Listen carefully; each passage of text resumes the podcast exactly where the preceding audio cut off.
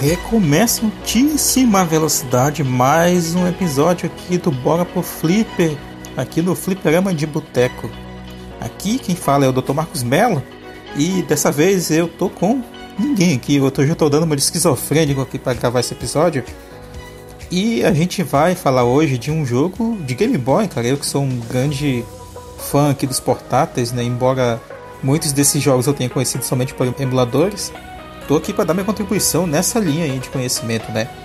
Então, fazendo um pouco a linha dos meus colegas de trabalho, é, eu tô jogando o Doom, né, o jogo do o remake, remake não, né, reboot lá de 2016, uh, ah, no meu Nintendo Switch. E é um jogo muito bom, recomendo para todo mundo, tem gráficos muito legais. É, e mesmo a versão do Switch, né, que ela é capadinha comparada às versões principais, né, vamos chamar assim, ainda assim é uma versão muito boa, vale a pena jogar com certeza. Fica aí essa pequena recomendação. Logo após a vinheta, vamos já começar aqui a, a falar sobre o nosso jogo, né, que é o Donkey Kong Land, lá do Game Boy, do Game Boy tijolão clássico, em preto e branco e tal. Vamos lá.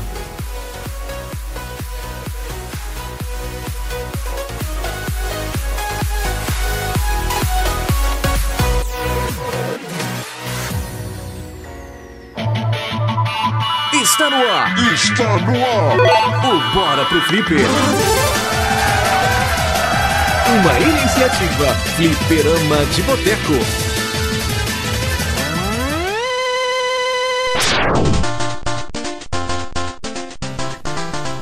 Muito bem, Donkey Kong Land, cara. O que, que eu posso falar desse jogo? Por onde a gente começa?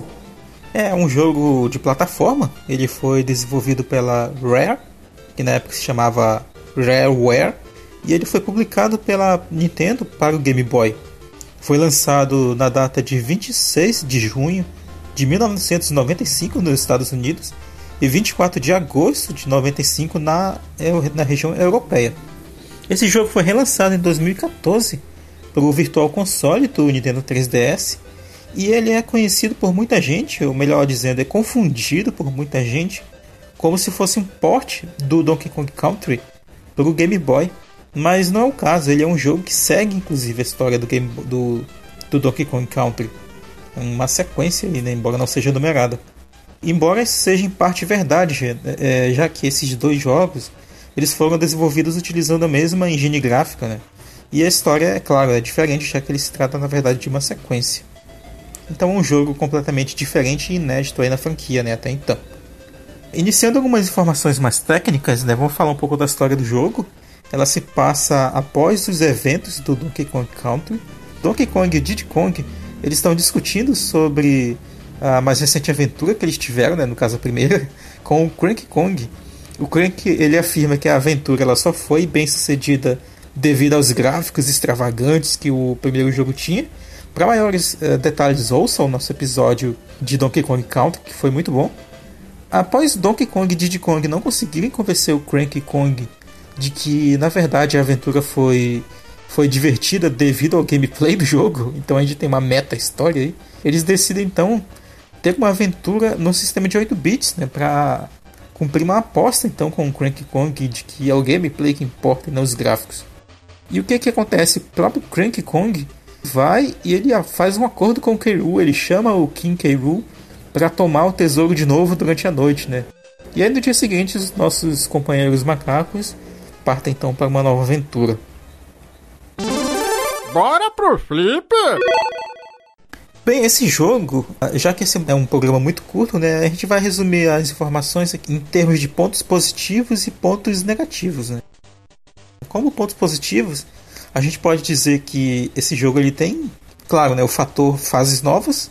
Essas fases geralmente vão ter layouts bem diferentes do que a gente está acostumado, tem um level design até bem criativo e arquétipos novos, né, comparados àquilo, àquilo que a gente viu no próprio Donkey Kong Country, né? onde a gente tinha lá as fases na, na floresta, as fases na selva fechada, as fases da água, né, que são clássicas, as fases na indústria. Aqui a gente vai ter alguns ambientes novos, né, como é o caso da, das fases no navio, que no primeiro jogo a gente só tinha a luta final no navio, aqui a gente vai ter fases bem grandes na, nas, nos navios e também é, fazer ambientes urbanos, que não é uma coisa tão comum na franquia. Nós vamos ter fases em, em templos, que a gente está acostumado, fases em, em acima das nuvens, cara, para vocês terem uma ideia. Então tem muita novidade assim, em termos de, de cenários nesse jogo. Outros pontos positivos que vale a pena destacar, claro, né, os gráficos que são muito impressionantes pro, pro pequeno portátil, né, o Game Boy. O som e a trilha sonora são muito bons pro console.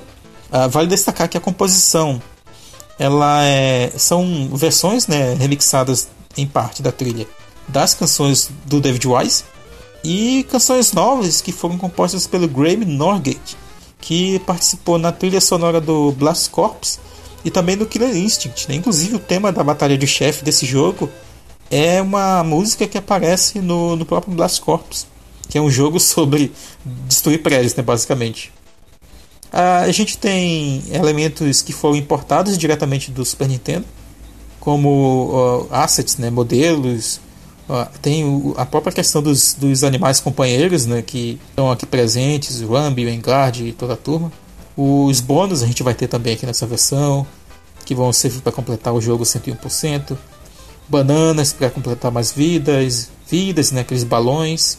E alguns inimigos novos também, como ostras, diferentes daquela que a gente tinha na versão do Super Nintendo. E também até um porco voador, né? Por incrível que pareça. A estrutura do, das fases do jogo está dividida em quatro mundos. É, o primeiro mundo ele vai ter nove fases, o que é muito estranho até para mim, enquanto os outros mundos na sequência vão ter sete fases. Diferente do primeiro jogo, onde cada mundo, né, com suas cinco ou seis fases, era, era num ambiente bem distinto, aqui a gente vai ter meio que uma mistureba de, de ambientes diferentes em cada, em cada sessão, né?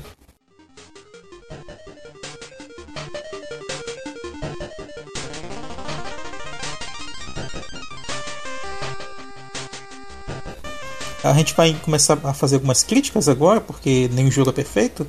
Ele tem um sistema de save que eu não gosto. Ele faz um esquema muito parecido com o que tem no primeiro Crash Bandicoot, onde a gente lá no Crash Bandicoot coletava uh, emblemas né, da Tauna, que é a namorada do Crash Bandicoot, e aí entrava na fase bônus e depois salvava o jogo. Aqui a gente tem que passar da fase coletando todas as letras KONG, que formam a palavra Kong, para poder salvar o jogo. O HUD para mim também tem alguns problemas, ele não mostra a quantidade de moedas que a gente tem coletada. Inclusive nesse jogo a gente tem a introdução de, de sistema de moedas, né? Essas moedas elas servem para para coletar vidas nas fases bônus, em algumas das fases bônus. O nome das fases também não aparece, ele só aparece no manual do jogo. O sistema de vidas ele tem corações, ao invés de dos balãozinhos que ficavam no canto da tela no, da Star Country. E esses corações eles ficam uh, empilhados, né, vamos chamar assim, na sequência, um ao lado do outro. A história é ruim, é aquilo que eu estava comentando no, no começo do, do episódio. E o level design, embora ele seja criativo, ele não usa muito bem os recursos do cenário, assim como a gente vê no Donkey Kong Country. Possivelmente porque, bem, é um jogo de Game Boy, né? Dadas as limitações.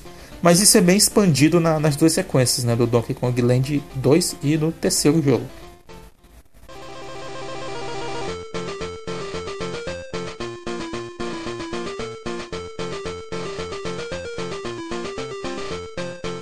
Então a gente vai para as nossas considerações finais. Se esse jogo vale a pena ou não, eu diria que vale a pena sim, principalmente pelo fator mais fases. Tem uma estrutura parecida né, com o que a gente já conhece da série Donkey Kong Country. E vale a pena lembrar também que esse jogo ganhou prêmios como melhor jogo do ano pela EGM e pela Game Pro. Lembrando que a, o Brasil tinha um ramo, entre aspas, da Game Pro, que era a revista Super Game Power, muito famosa aqui na década de 90. E embora a gente não utilize um sistema fixo de notas no site, eu diria que esse jogo merece um, um 6 de 10. É, eu acho que vale a pena experimentar sim. Ei, meu filho, aperta o botão aí, ó. Muito bem, cara. Muito obrigado a quem ouviu até aqui. É, fica a recomendação aí do jogo, né? Se você quer um episódio dedicado para essa série, ou de repente mais detalhes sobre a produção desse jogo, que eu não falei aqui, a gente poderia incluir ele no programa normal e falar bem mais dele, como a gente sempre faz, né? Então é isso. Obrigado, até a próxima e um abraço.